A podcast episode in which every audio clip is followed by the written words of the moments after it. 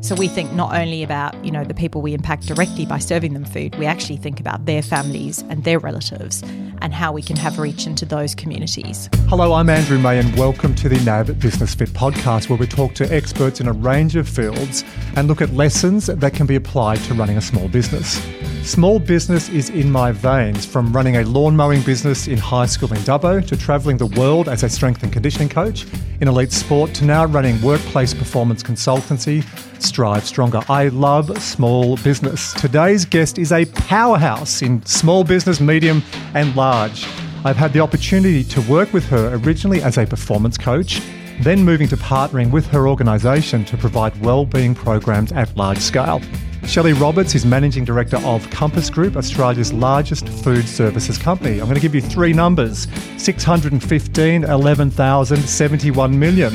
That's right, they are in 615 sites across Australia. They have 11,000 employees and in the last 12 months have delivered 71 million meals to Australians. Shelley's previous roles have included Executive Director of Tiger Airways and leadership positions at Macquarie Airports, Macquarie Bank, and EasyJet Airline. Shelley is an active member of Chief Executive Women, and what an apt introduction because today, Shelley, is International Women's Day. Welcome to the podcast. Thanks, Andrew, and so great to be here celebrating International Women's Day with you. I've just got one question for you before we get started. Oh, I like this, yes. you need to be wearing purple. I thought this was. It's sort of a bluey black, isn't it? Um, I, Next time. I apologise. I've got off to a bad start. And we got off to a better start than that when we met through Eileen Hoggett, who was a former colleague of mine when I was at KPMG. You work with Eileen at KPMG. She's on the board at KPMG Australia. And she said to me, Andrew, you need to meet this dynamic woman named Shelley who is doing lots and lots and lots. And you want to fill in the blanks? We met and you said to me, I said to you, well, I know what you said to me. You said you need to slow down to hurry up. Because mm, I think you wanted to do more. And we find that with lots of our small business listeners. You know, I need to do more, more, more, more, more. Sometimes it's slowing down in order to speed up. I said that to you, and you looked at me almost cross eyed, going, Eileen, these are dud. Come and get me someone new. we might keep that as an open loop and we'll come back to that because some of the changes you've made that you've really influenced your leadership team and everyone else. But let's first of all get into something I don't know about. I know you grew up in South Africa, but I'd like to delve into that a little bit more. So tell me, uh, tell me about your childhood. What was it like? Uh, what did you learn growing up in South Africa? Well, I was interested, Andrew, when you said you started in a lawnmower business because I grew up in my dad's restaurant, and my dad came to South Africa as an immigrant um, and set up his own restaurant. Initially, he trained as a chef in someone else's restaurant, and then went out on his own and set up his own small business. Nice. Where, where was your dad from? He was from Austria and he came to South Africa as an immigrant. And as you know, when you're setting up a small business, and I'm sure many people listening to this podcast, you go all in. And so we rented in a building and we lived above the restaurant. And so from the age of three, when I'd come home from school or the park, I would talk to the guests in the restaurant. and um, it's really been an incredible training ground for me um, I feel it really helped me develop my commercial acumen because my dad had me do everything in the restaurant. Um, much of that was out of necessity rather than design, but it was really incredible to do everything from costing menus to obviously working the till and making sure counting the cash at the end of the day.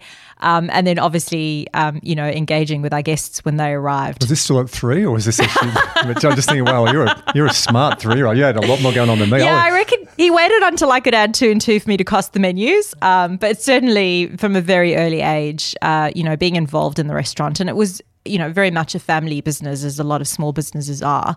Um, and it was a case of not seeing my dad a lot um, because he obviously worked very hard. The restaurant was open seven days a week, and as we know, for lunch and dinner, that doesn't leave much time in between. Mm. So, uh, you know, we basically, if we wanted to see my parents, came down and got involved. Have you sat back and reflected and gone, wow, that family of origin, eh, the connection? I never knew that. Like, I knew you're from South Africa and I was excited to talk to you. Like, I, I always love catching up with you.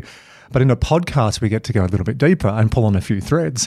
So I didn't realize that. But have you sat back and actually gone, wow, that little three year old girl who wanted to connect with dad, and now she's serving 71 million meals across Australia?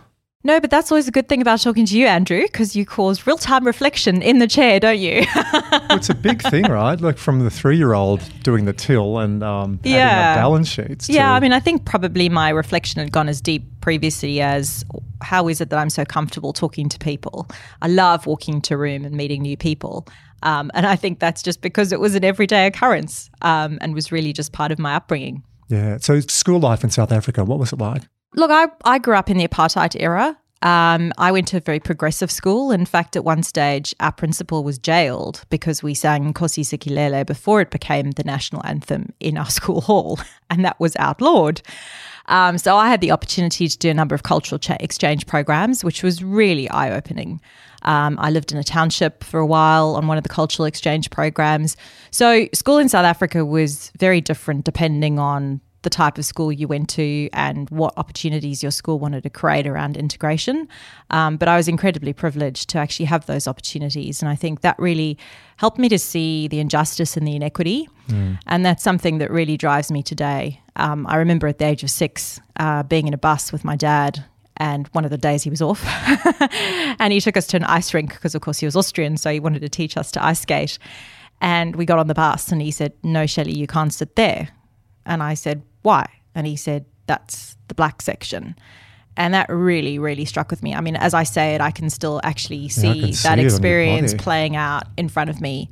Um, and so, you know, I think that's been something that really, really drives me, um, which is to create inclusive places, whether that's a community or workplace, um, because that part of my upbringing, I'm not in any way proud of. Um, and it's something that I suppose, you know, I've always wanted to to remediate in the rest of my life. So, how did you end up here? Like, not here because your office is up the road and we saw each other when you were walking here, but how did you end up in Australia?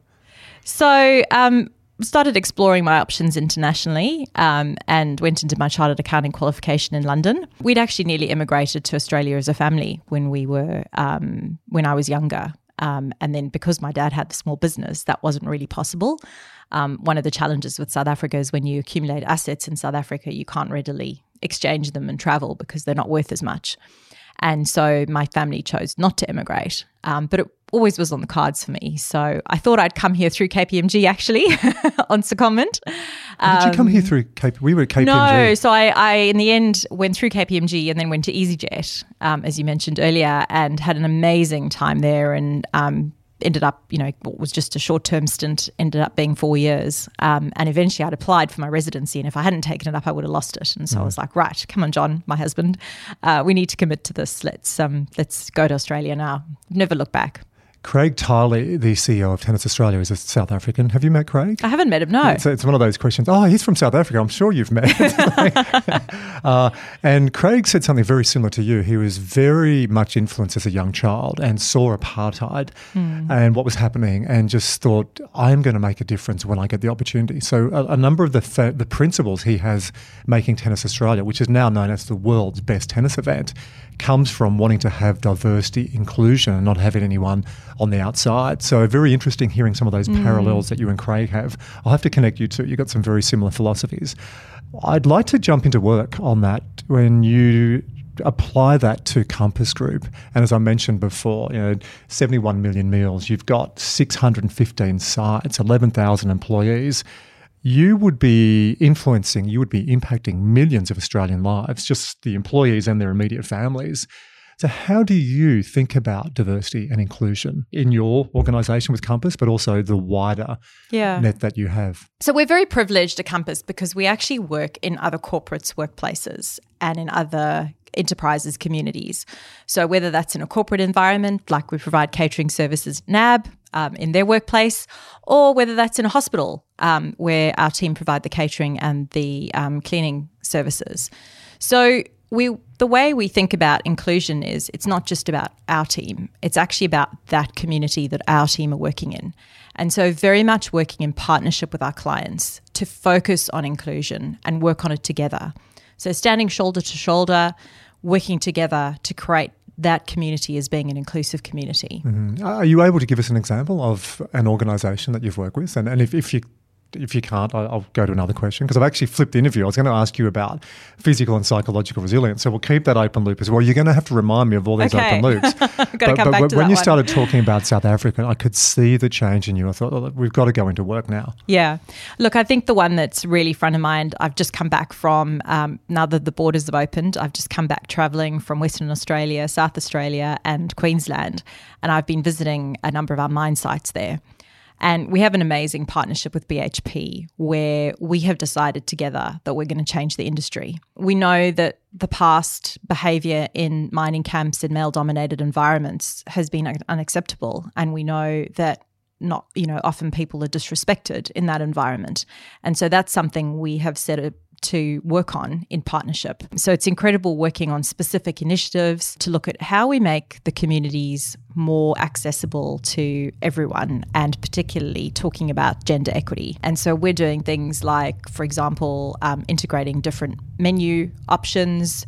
Uh, we're providing different activities in the camp. So it's not just a case of going to the tavern and that's all that's on offer. We've got yoga, we've got sports programs, we've got evening activities. We've even got a cooking kitchen, would you believe it, that provides cooking classes. And, you know, it's really, I think, about understanding where it started was we just did a gap analysis and we did some focus groups and we said to people living in these communities why is, what's not working for you and what's working what would we need to do to create inclusive communities and really from that we've built initiatives. And it's a lot of hard work but i have to say the work is paying off. We certainly um, have a, a diverse workforce um, but we have to constantly you know talk about respectful behaviors because it's something that's not yet normalized um, but if we keep talking about it, we keep destigmatizing it, and we keep drawing on the allies of of people who see sexual harassment to respond and talk about it, then we will make a significant step forward. Mm. And one of the things I was very unaware of until we started doing some work together is you don't just do food services with Compass Group. So if you're out in, say, Karratha, you, you provide menus and food, but with FIFO, fly in, fly out, you then do facilities. So you do gym management, you do cleaning, you do heaps of other stuff. So it's a it's a full on enterprise out in some very remote areas. That's right. And I mean, it presents amazing challenges the logistical challenges, the employment challenges, uh, working in Indigenous communities and, and paying respect to their land and their traditions and their customs. Um, we're very proud to have a workforce um, that 8% of our 11,000 team members are Indigenous, and we work very closely with them to onboard them um, and to help them integrate into those communities. It's a massive, massive impact. Are you ever at, at night just going, oh, the simplicity of having a restaurant in South Africa?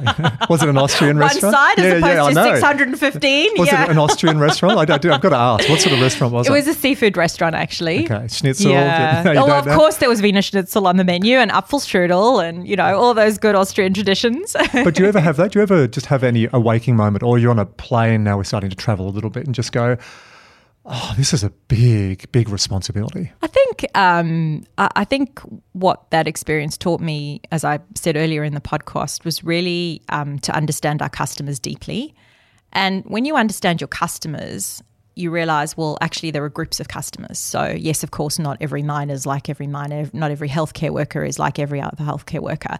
But you can actually, um, what we do is we, we develop personas um, and then really understanding how our products and our services can best meet those needs.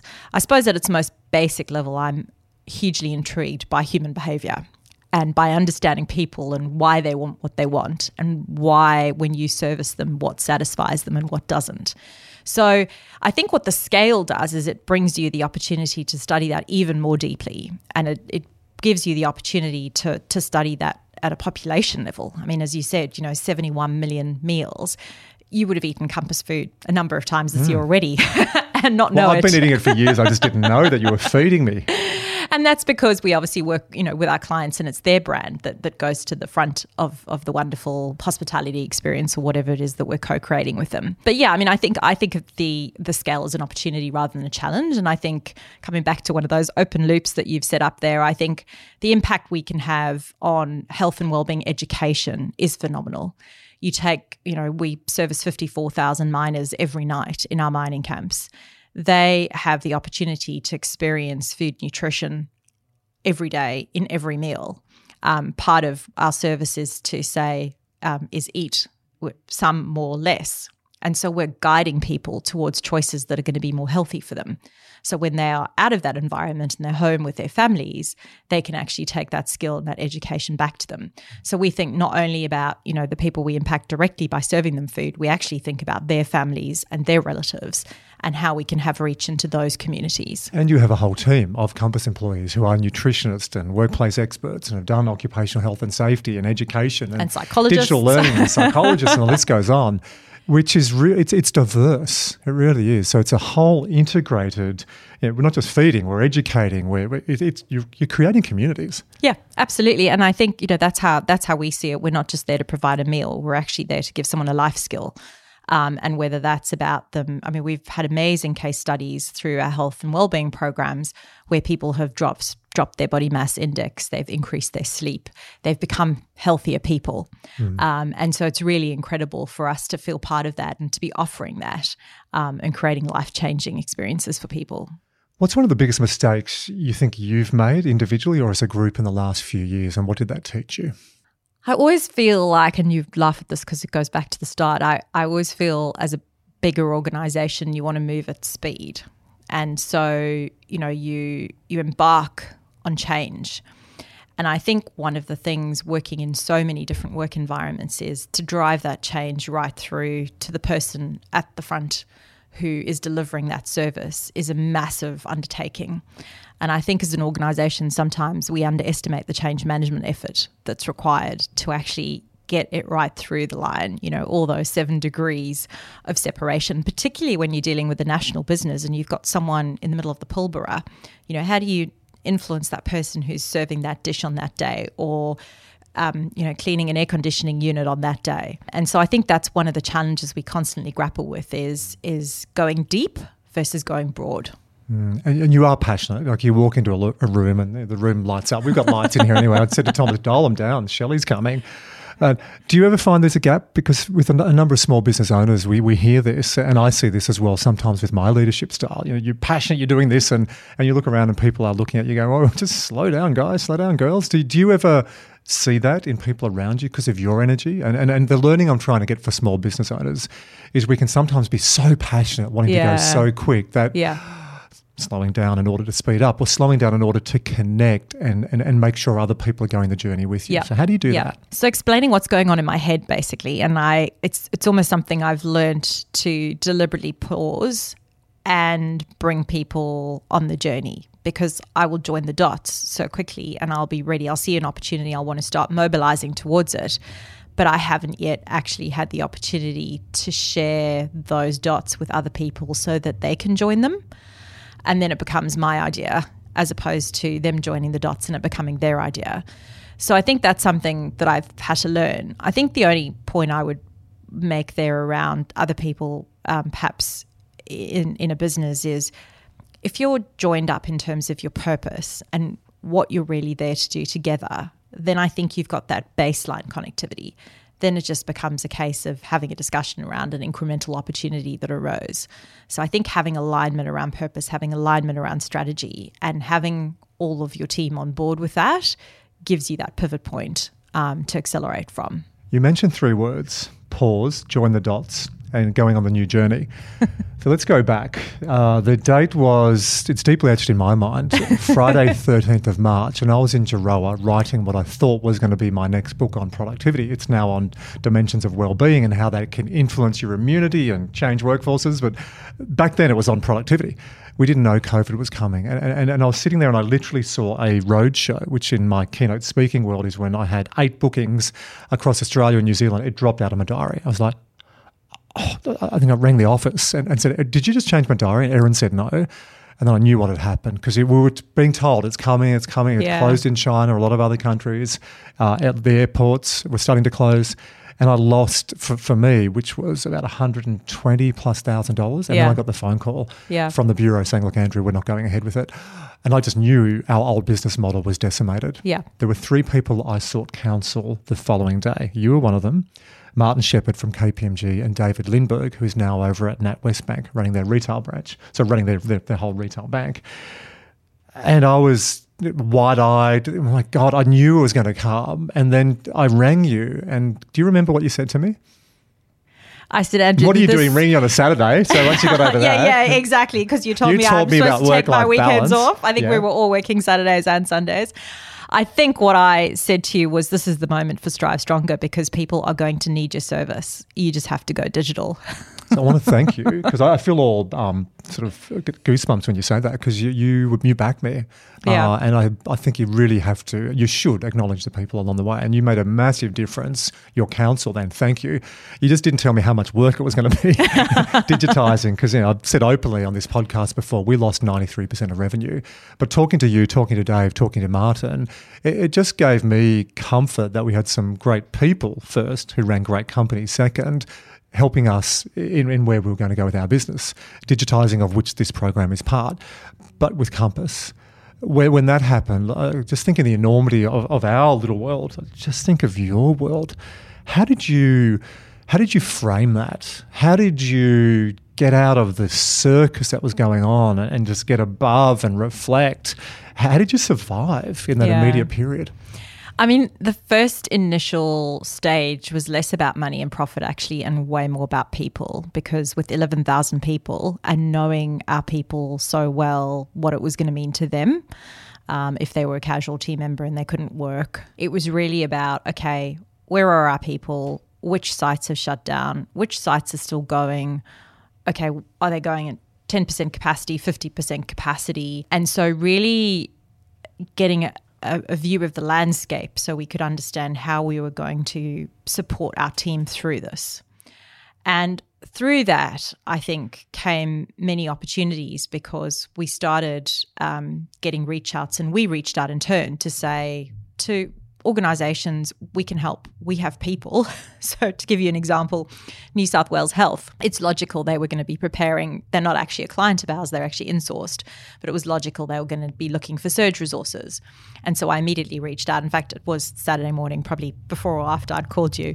And I said, hey, just to let you know, we have people, they already have their police checks, they're already trained, they perform these services. We can have them ready to go, you know, tomorrow morning or Monday morning. And we had amazing stories in the end. We helped New South Wales Health pack PPE. Um, we stepped into the Victorian aged care crisis by setting up a central production kitchen when all the chefs at insourced sites fell over, and we had to really just. We got a phone call one day at twelve o'clock to feed dinner at five o'clock. Um, you know, we we were able to do that. We stepped in and helped the um, crew on the Ruby Princess who went into lockdown um, because they obviously needed to be fed in, in lockdown. And this amazing sense of purpose in terms of our organization just came through. There was not one person I asked to do one thing, and many of the calls were happening 11 o'clock at night, 1 o'clock in the morning, Saturdays, Sundays, as you say. But everybody just knew that we were mobilizing to save people work. And it became about jobs. So I can tell you today, um, in the hotel quarantine program in Sydney, where um, we we provide, we've in fact provided over 1.3 million meals to date. There are 200 people employed in that operation.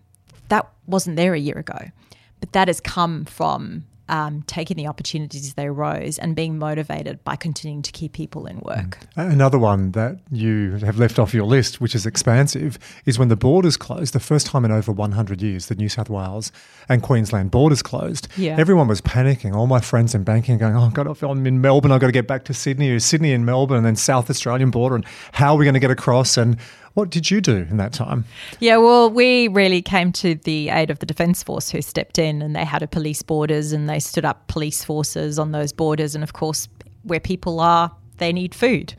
Um, and so we had people mobilised from across the country um, to provide those border patrol forces uh, food and meals and, and keep them nourished.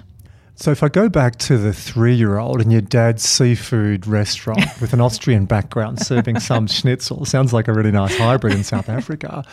Your purpose from a young age it was implanted. It was to serve and, and to fuel other people. And it's now you know, powering your entire business. Did you have any moments in that period where you just went, oh, I don't think we're going to get through? I did. I actually had a moment. I had a pity party. It was mid to late April, um, and you know, Sophia, had gorgeous baby girl, was just about to come and to, to arrive in this world. And I caught up with my mate Mario and I just said, I don't think I can do it. And I, and I, I did. I, I moped around for a day, went for a bike ride on the Sunday morning and thought, got the pity party. The only people that are going to be around is me and my mum. And then mum's going to get sick of me. And I snapped out of it. But I had it for about a day and a half. Did you have a pity party? You did well uh, with just a day and a half there, Andrew. I think um, I did a lot of reach out to my peers and my, my network just to go, this is what I'm seeing, this is what I'm doing. How are you seeing it? What are you doing? And actually, what was really refreshing about that was everybody dropped their ego mm. and everybody said, I don't know. And there was this complete sort of sense of we're in this together, we're muddling through, and, and, and willingness to share ideas. Um, and I found that really inspiring, actually. So, yes, there were absolutely moments, probably fatigue more than anything else. I mean, certainly the Andrew May book of, you know, put your phone down at the weekends and create space. And I and, broke all those oh, rules, All that kind of stuff. Months. It just didn't apply last year, right? But actually, I remember talking to you about three months in, and you said, Shelley, just remember to put on your oxygen mask first. Um, and that still sticks with me because I think you realize initially you go into overdrive because you've got all these people and 11,000 people are counting on me and I can't go to sleep now because 11,000 people, you know, need to be rostered for work tomorrow. And eventually you realize you're starting to come to the end of your reserves and mm. your stores.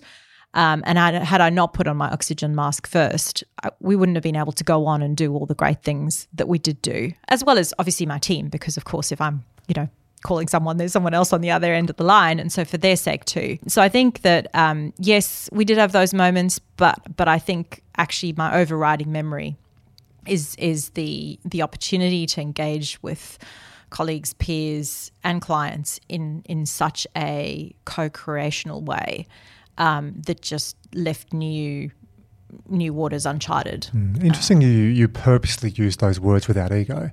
And I saw that a lot as well. That you saw a lot of leaders who, in the past, men and women, who were afraid to be vulnerable because they thought vulnerability was a weakness rather than a strength, actually acknowledging, we don't know, I don't know.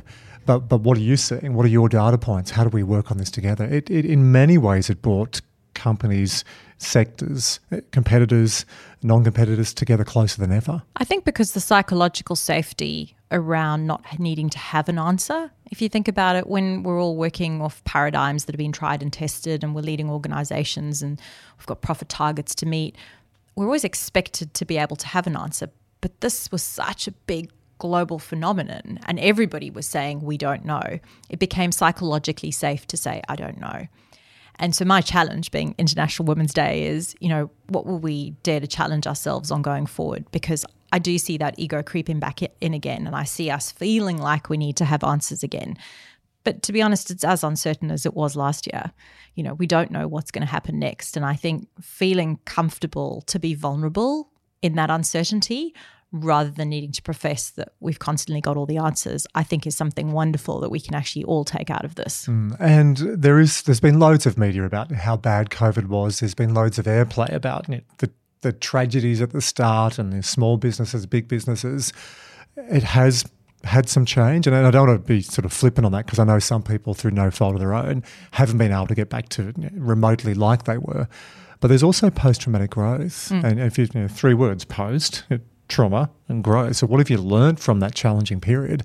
So, you see the digitization of businesses. You see uh, companies looking at uh, how do we cut back cost basis? How do we be more innovative? So there are some really positives out of this as well. Yeah, I mean, I think that old approach of we'll do a diagnostic, then we'll write a business case, then we'll do a small trial, then you know, three years later you're still umming and ahhing about did it work, didn't it work? Whereas this is the greatest experiment that ever existed. And I know other people have said that, but I think if we look at that that process and we say, how do we carry that forward? How do we become better at failing fast and being comfortable with that and, and learning and trying new things because the post traumatic growth, the you know, the growth part of it is reliant on us continuing to thrive and grow and challenge and experiment.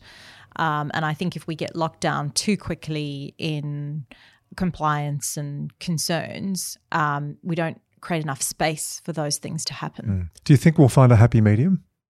Well, I'm an optimist, so yes. I think, um, you know, I think what will that happy medium look like, though? I think that um, as as, as corporates and, and perhaps you know thinking about small businesses, it's something I envy actually in a small business.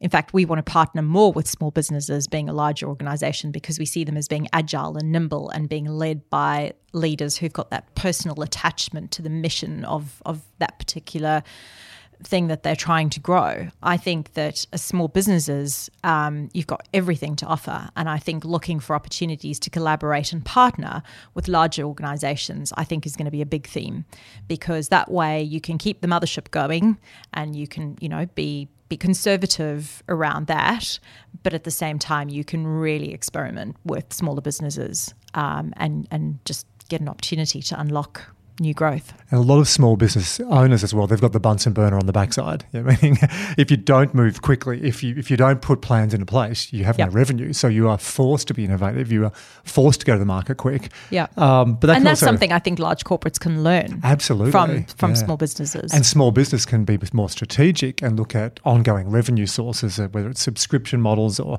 not just the sort of exchange, uh, monetary exchange and then stop, monetary exchange and stop. And I know we're looking at a lot of that now as well well. Yeah. But I'm curious with small business, the impact that Compass must have. Yeah. First on small businesses, and second, uh, what did you see happening with small business in your ecosystem? Yeah. So, look, we're very mindful about bringing small business with us because with 71 million meals, you can just imagine we might go to some suppliers and say, hey, can we have food for 71 million meals? And they'll go, well, I'd love to, but we're just a local bakery. So we very much, particularly our Indigenous businesses, we have worked with them and incubated them. Um, at the moment, we are um, working with Wadi Water and Coffee, um, and they're an organisation that have come from you know just I don't know a few thousand litres of, of water a year, and three years later, you know they're serving most of our portfolio. And what they do is they actually pay that forward and they're actually um, investing in solar panels to distill water, to purify water in remote communities. So it's not just about us working with them and that first ripple in the pond. It's actually about creating second and third ripples in the pond. So, you know, really, I think with small businesses, finding larger businesses to work with in partnership. And it's not an easy journey because we have very significant compliance obligations. You know, we've got many boxes to tick. But actually, if you start out on a common vision and a shared vision, you can actually get there three years later.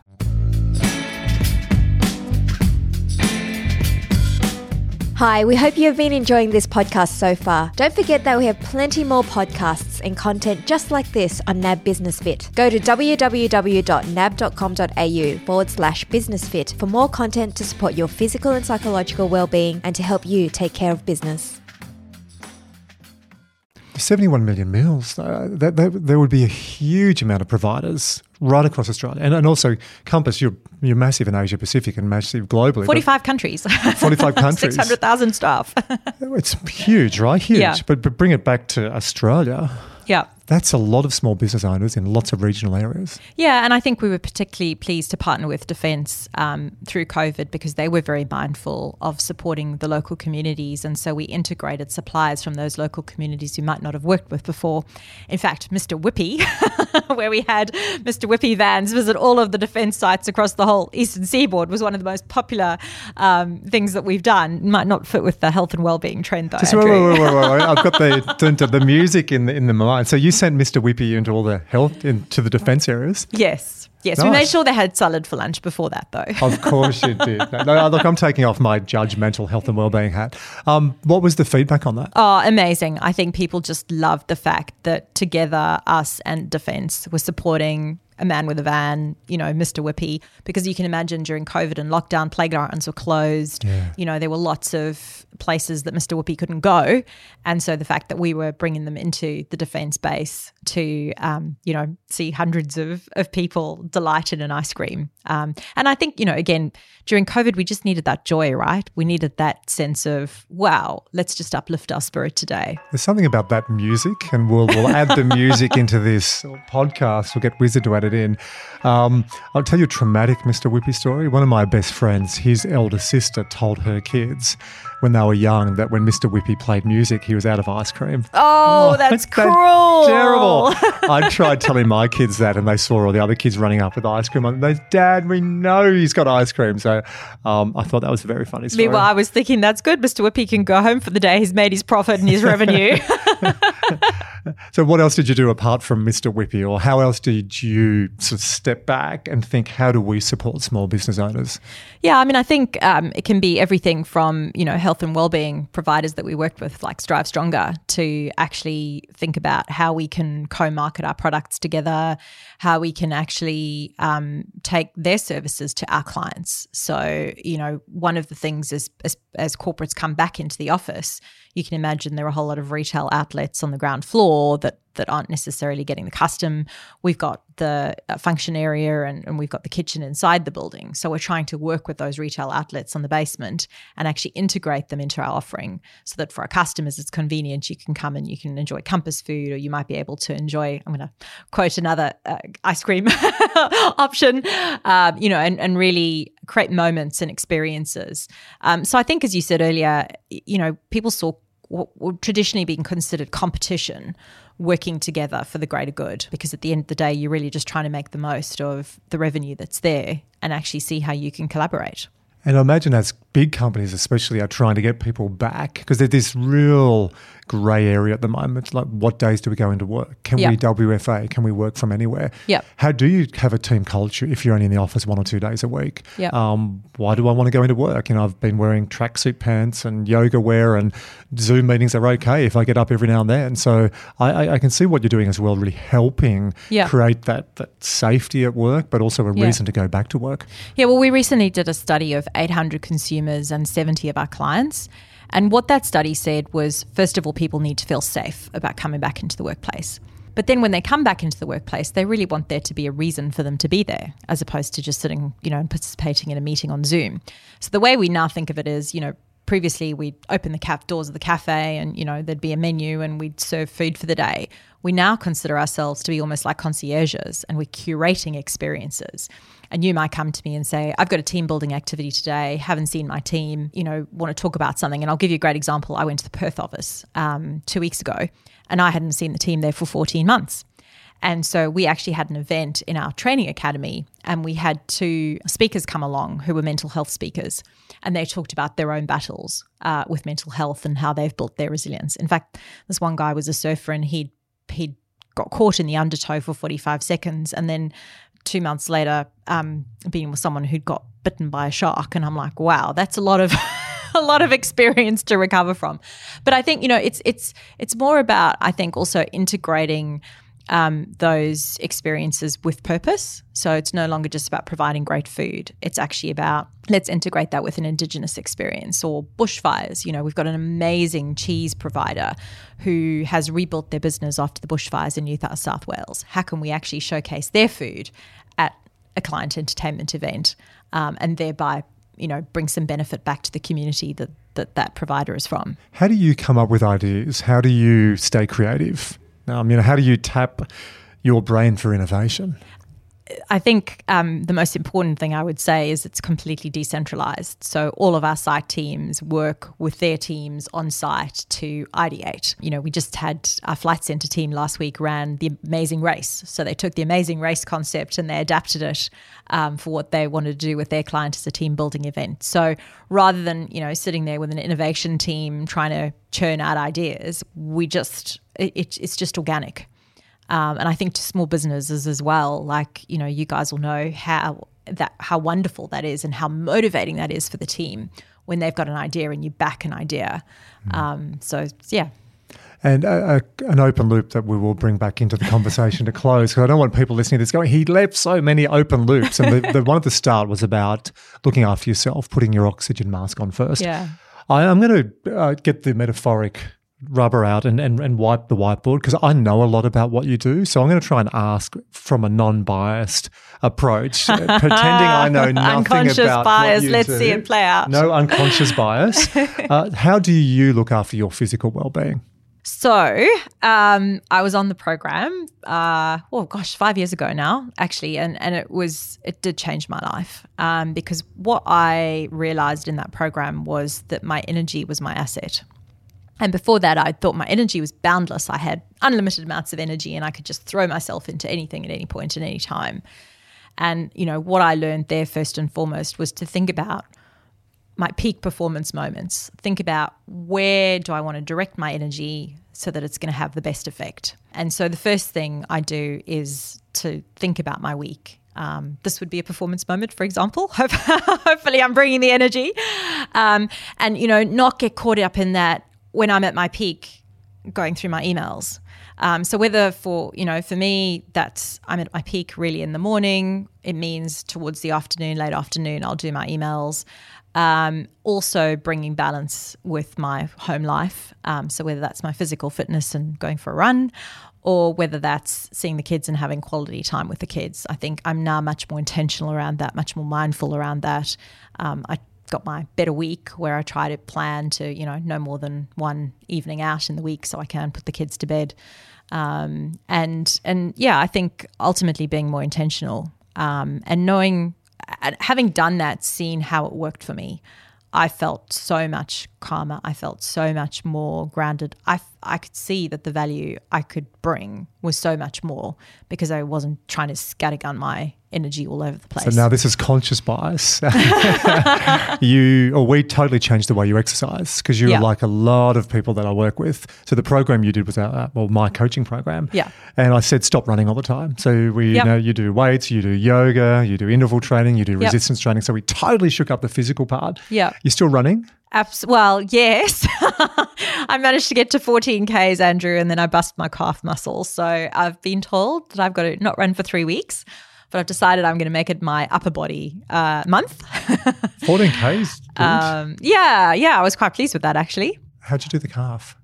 Uh, I don't know. I was just running and probably hadn't warmed up well enough. And then I decided to run it out so I can strongly suggest that. We, uh, uh, well, we'll have a chat offline, Shelley. You don't run out of tight calf. Have you been wearing high heels much lately before you did this? Only to see you today, Andrew. no, because it is like I'm not non-biased, but men or women wear high heels. Your calves are in extension and yep. they, they, become tight as well. So we've found a few of our female clients have said they've had more niggles recently. Well, maybe after working right? from home, right? Because you suddenly went back to heels. Exactly. Yep that's probably it. Yeah. Psychological, uh, mental skills. There's a lot of stuff I know you do. Yeah. let our listeners know some of the things you've learned around breathing, around yep. the inner voice, self talk, yep. getting ready for some pre performance moments. Yep. You've got a whole toolkit now that you use. Yeah. So I think the first really is creating that space so that you're not running from one thing into the next.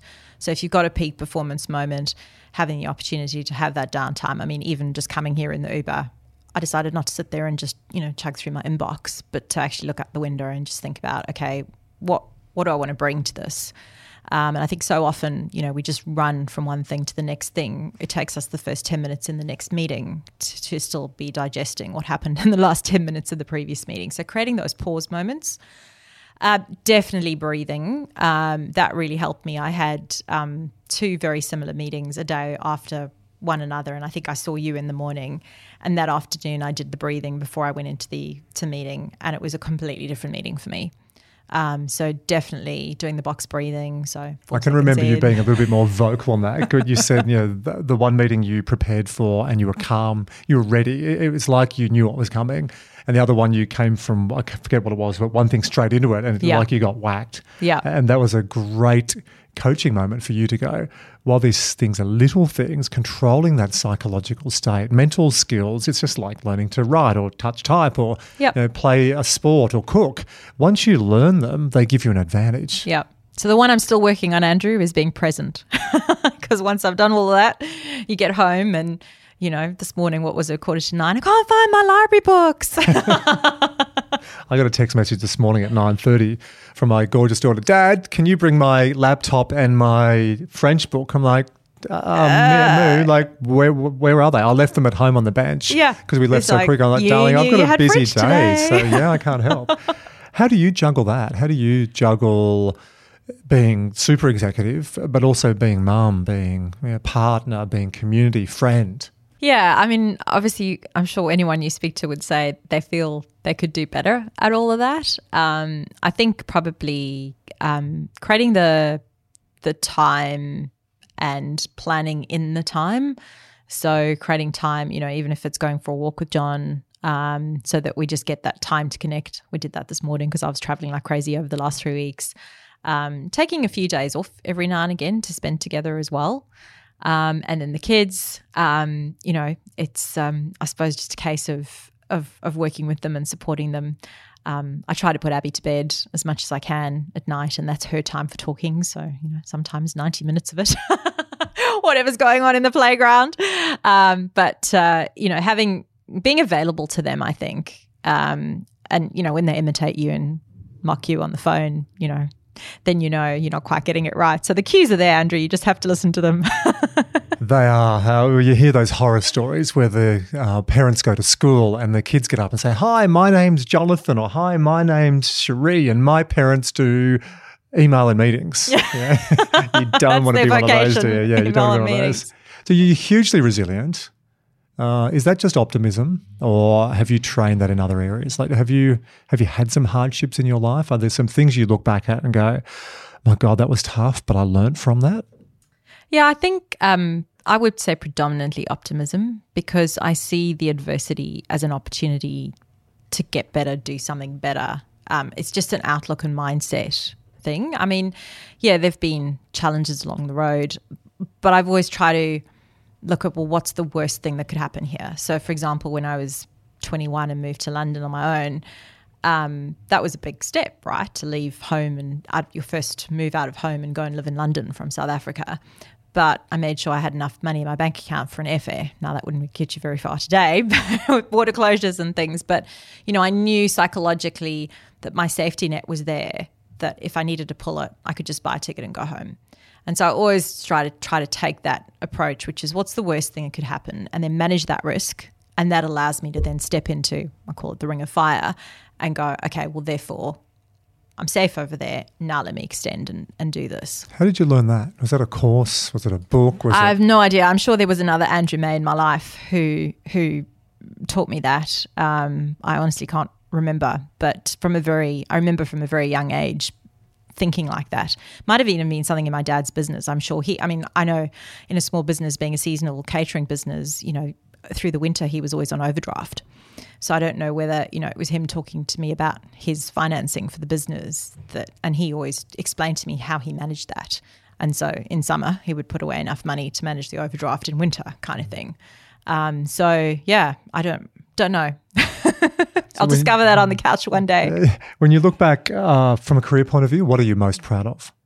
I think um, the just the being part of something. So whether that was EasyJet, um, you know, commoditizing travel in Europe so that people could fly everywhere on you know ten pound fares and go and see their family more frequently than they had before, or whether that's in Australia, you know, at Sydney Airport, creating a great um, experience, um, building closer relationships between the airport and the airlines, um, or whether that's Compass, um, doing the work we do in the communities that we serve. Um, I, I couldn't point to one thing, but I, I always try to think about can I make a difference? Can I make an impact? And that's what, what really motivates and drives me. Mm, And what about in your personal life? Obviously, my children. Abigail's nine now. Um, she's absolutely amazing. Um, she, would you believe it, loves cooking. Um, and so she actually, since COVID, has taken up baking on a Saturday morning with her grandmother in the UK over Skype. Oh, nice. So that's entertainment for her gran in the UK, who's locked into her house, obviously in isolation. Um, and it's obviously great skills development for Abby as well. And then Alex is my six-year-old, um, and he's just incredible. He's uh, incredible sportsman. Um, I just went to watch his soccer on Saturday, and he scored two goals. So go, Alex! And you light up when you talk about your work, but you light up at a different level when you talk about your kids. Yeah, I mean, I think you know, always say that ultimately they're our proudest achievement, and and what's exciting about that is there's so much more to go, right? I mean, one day, who knows what Abigail's going to be? Who knows what Alex is going to be? And I think you know, just to end off on International Women's Day, the message I shared with Abigail this morning is, Abigail, you can be anything you want to be. How awesome is it that we now live in a world where we can teach our children that they can have whatever they want if they work towards it. Um, you close that out beautifully. I, I thought you said there's so much more to go. I thought you were going to have more kids. I'm thinking, Oh no no no! Shelley, We're done on that one, Andrew. you know, is there anything you're not telling me? yeah. Uh, crystal ball, uh, looking ahead for you. We used to say three to five year plans, but it's really hard to project five years. But let's say a couple of years. What What would you like to be doing? What would I like to be doing? I think. Um, so per- personally, Yeah, I mean, I think continuing to to lead, continuing to grow, continuing to push boundaries. Um, I hate talking about job descriptions and titles because I think, you know, so often you can be attracted to an organization or a title and then find that it's not at all what you thought it was. For me, the most important thing is that I'm able to make a unique contribution towards something. Um, and as long as I continue to be valuable and and I can, you know, provide that value, that's that's what's exciting to me. crystal ball for your industry, and I'm going to have to Mm. give you a little bit more detail because your industry, you're in defence, you're in consulting, you're in Yeah. telcos, you're in banks, Yeah. you're in mining, you're in energy. So, but but specifically for your industry, Yeah. uh, where do you see it going, or where do you think it needs to go? I think the exciting thing about COVID has been the recognition that our frontline workers have received. So, cleaners in hospitals, cleaners in mining camps. Um, you know, for the first time, we're getting recognition of the importance of those roles. And I think that's a really exciting um, launch pad for our industry. I think that um, when I speak to our people, what they really want is respect and recognition. And I think each of us can make a difference in that. You know, we're always in an environment where we're being served a coffee in the morning or we are passing a cleaner in the bathroom. How often do we stop to say thank you? And that's all they really want to know is they're not a number. They're actually a mom or a dad.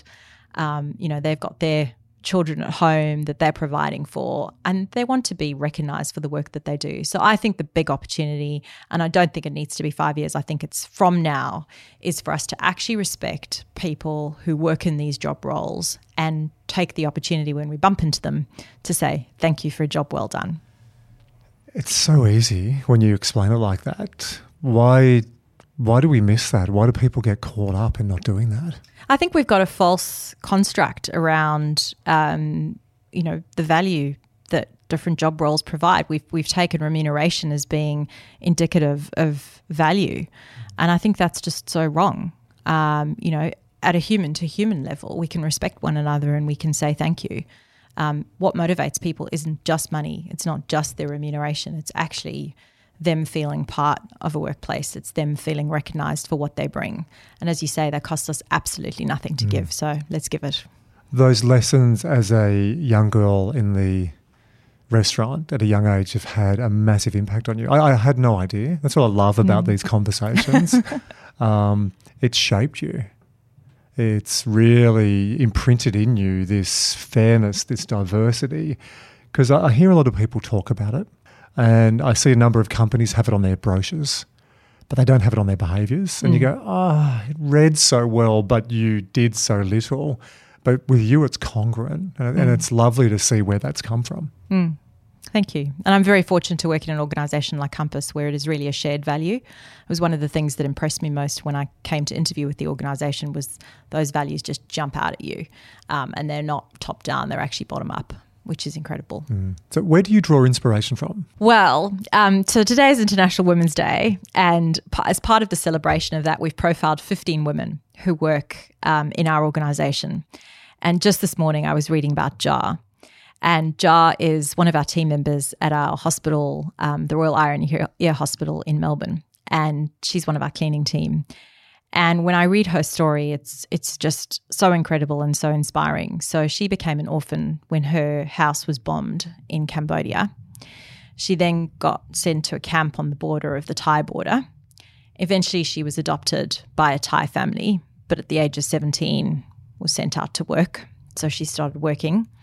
Um, she uh, found an Australian husband, moved to Australia, then found she was in an abusive relationship with her husband. So she stood up for herself and she actually divorced her husband. But then she found herself in a series of temporary work. And of course, low paid work, low skilled work, because she didn't have any formal qualifications here in Australia. Um, eventually, Compass gave her the opportunity to study for a Cert 3. And as a result of that, she's now got a permanent position. But not only has she stabilized her work life, but she continues to um, cook food on Saturdays to take to the temple. She's, she practices a Buddhist religion um, and just give back to her community. And I just, when I look at someone like her, I think, wow, you know, talk about resilience, that's resilient. um, to have gone through all of that. And I think how lucky are we to have someone like that in our workplace? So how do we learn from them? You know, next time I want her to be sitting up here telling you her story, not me. Oh, I'm just thinking, I like how amazing. Because I, I, I ask that question, people often say it's a book, it's a play, it's a poem, and I often lead into that. Yeah. But I specifically asked you an open-ended Yeah. question. Uh, that's beautiful with Jar. We have so many people like that in our organization and actually taking the time to notice them and taking the time to hear their stories. It's part of a, a process we do called leadership interactions where we go to site and we'll actually speak to people and understand who they are as opposed to what is the work that they're performing.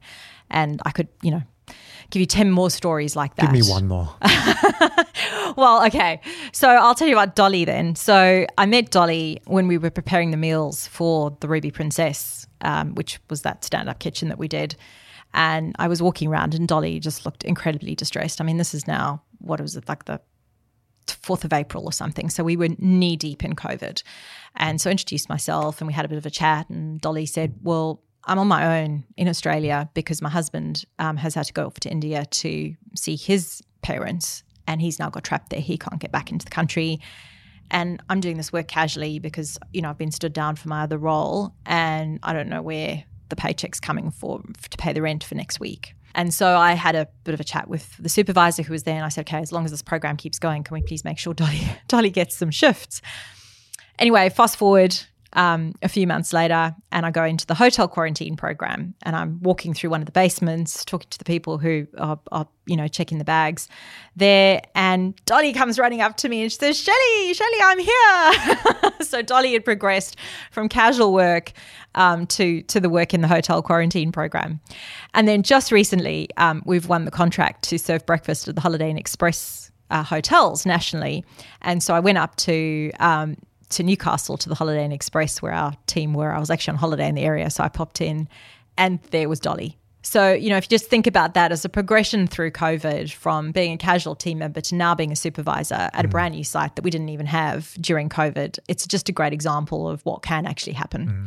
So, as much as we talk about the woes of COVID, you know, there are these highlight moments, and I think we just have to share those highlight moments and, and talk about them. And for people listening, what they won't have seen then is your eyes got a little bit glistening. Um, you teared up. Yeah, well, I just think, you know, it everyone needs someone looking out for them. I, I was very fortunate in my career. I had people look out for me and give me advice and, you know, nudge me in the right direction. And I think if we can do that for someone, there's nothing more inspiring than that. How many more Dars and Dollies are there? Oh, so many. So many. think As I I say, let's just let's just notice podcast, them. Let's it? uncover them. yeah. Well, that's a, a, really good way to close out. What, what would your advice be to other small business owners? And, and a lot of big business employees are listening to this podcast as well. We're finding we're getting traction Yeah. outside of small business. What would your advice be to them to, to notice the DARs and the dollies in I, I think just get to know your people, right? I mean, especially in Australia, we have people who have qualifications that we don't even know they have. Um, and come from backgrounds and experiences, they've got so much value they can add. And it really, you know, they might be in a job role, but that that's not the sum total of who they are and what they can bring. So, you know, as a small business, as we were saying earlier, you're wanting to unlock discretionary effort. You know, you're wanting to get more than what you're paying for because you're trying to get to that next step. And I just think people are our single biggest underestimated and underutilized resource. I think, you know, we put a box around them, we give them a number, we say, go off and iterate this task. And actually, if they bring their full self to work, they feel included, um, the value that we will get from them. I mean, I, I don't have to look at a report to know what's selling in, in one of our restaurants or not. The chef knows, the site manager knows, the attendant on the till knows. How do we harvest that? How do we embrace that? And, you know, how do we give them the respect they deserve? I've asked you a lot of questions today. is there a question you'd like me to ask you? Is there, is there a question when you're walking down here thinking, I hope he asks me this? Or is there a question you'd like to ask me? I suppose just thinking about, um, you know, NAB and, and the small business team, um, and you're a small um, business, but a growing business, and, you know, soon world domination is coming, Andrew. It's Strive Stronger. Um, you know, what would you say is the, have been those pivotal moments, and um, how have you reflected on your um, resilience and, and, and the skills and techniques that you teach and applied them or not? Yeah, I, I think in your darkest times, or probably a, a better frame, in your most challenging times, that's the opportunity. and you run at it and try and work it out and you learn more, you grow more, you develop more in the challenging times than you do when it's easy. So I've learned so much more in my life. Uh, I had cancer a number of years ago, just before Michaela was born, had a melanoma, and they were worried it had spread. So I don't remember the first two or three months of Mickey's life, but that taught me a lot more about appreciation and gratitude. Uh, I look back at probably the, the most challenging time in my life personally was a marriage breakdown. And after that, because I had, I had pinned my success on being the performance guy and suddenly a marriage failure, I, I wouldn't have, how do I see Shelley? And this was before I met you, but how would I explain that I've had a marriage failure? So I went through a whole re reauthoring of my schema that you know success success success success doesn't mean you're a well-rounded person. It's actually the, the other side that gives you scar tissue. And i'm a much better coach and speaker and teacher and business owner because of that. And specifically from covid we've learned so much. So i think what i've learned to do shelley in really challenging times i'm actually good under pressure. Now you can train that because you, you've got references to draw upon but I, I, think for people, when you do go through challenging times, if you can sort of sit in the discomfort, yeah. and it's taken me a while to even articulate this, but sit in the discomfort and don't run away from it straight away. Yeah. Because if you run away from it and go to what's easy, yeah. you're just going to do what you're doing before. Yeah. Yeah, so it is those challenging times, like you. You've totally, I'm not allowed to use the word pivot here. It was a pivotal moment, but you've done a backflip on your business, the way you operate. Yeah. You wouldn't have done that. I wouldn't have done that unless we had COVID with industry stopping.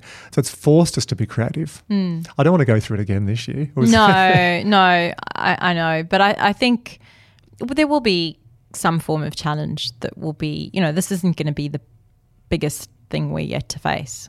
I do believe disruption. So whether that's market disruption or if you have a small business, you know, something disrupts in your competitive environment, um, you know, to a small business, there's so much going on around them that, that can actually be as big and as significant as COVID probably has been to them. Mm. Um, so I think I think just learning those skills around resilience or even just debriefing what it was that made it successful in an otherwise very, very difficult year is so important for us to actually distill those learnings. You've used the word skills a lot today. I don't know whether it's the influence of coaches you've had. I don't know whether it's deep inside you and your belief system, or maybe it's a combination of the two. But I, I agree wholeheartedly. It's skills. Mm. Optimism is a skill. Like your nickname is Sunshine Shelley, right? So you probably you had a predisposition when you were young, yeah. but you can train optimism. Yeah? yeah? You can train what to do before a meeting, a pre-performance routine. You can train drive. Yeah. You can train confidence. You know, you can train self-talk. So that's what I love about this whole world of mental skills. Yeah. Just because you think a certain way, you don't have to be like that for the rest of your life. Yeah.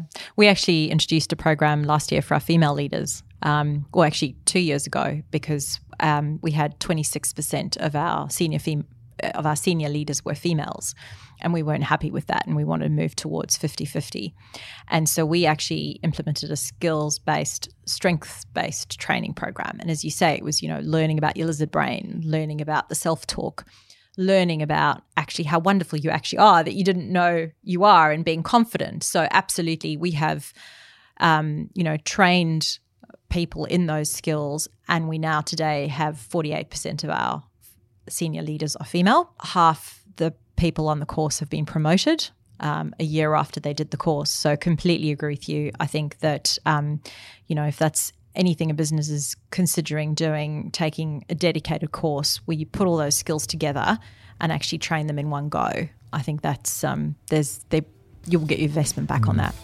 Congruency, compassion, cooking, and care. I like it, the four C's. uh, for people who want to connect with you, the fifth C, how, how can they find you online? How can they connect with you? Well, of course, on LinkedIn, Andrew. and my personal mobile number is there. no, look, we'd love to connect. I mean, I think, as I said, small businesses, we'd love to work with you. Um, you know, and even if it's in an adjacency, so it doesn't necessarily need to be in food service, if it's in health and wellbeing services or it's in facility management services, as you said before, think of us really as a hotel operator. We do everything from where to go. Um, in hospitals, we run the whole hospital, everything other than clinical services. So there are so many areas of, of opportunity. Um, and then, um, you know, would love to, to talk to anybody about um, about any services that they might need in, in partnership with us. Mm, I love your energy. I love what you do for women in the workforce. I love what you do for men in the workforce as well. And I love having these conversations. So thank you very much for joining me. Thank you, Andrew.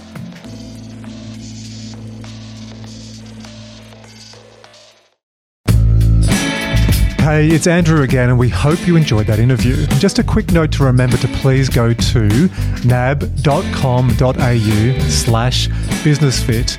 We hope you really liked this episode and received lots of value, and we would love it if you can go to iTunes, Google Play, Spotify, or wherever you listen to your podcast and click on the subscribe button.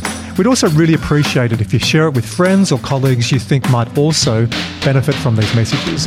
And we'd really appreciate if you can rate and review it. We love seeing your messages and love seeing your ratings. Okay, that's it for this time. We look forward to connecting with you again on the next episode of NAB Business Fit.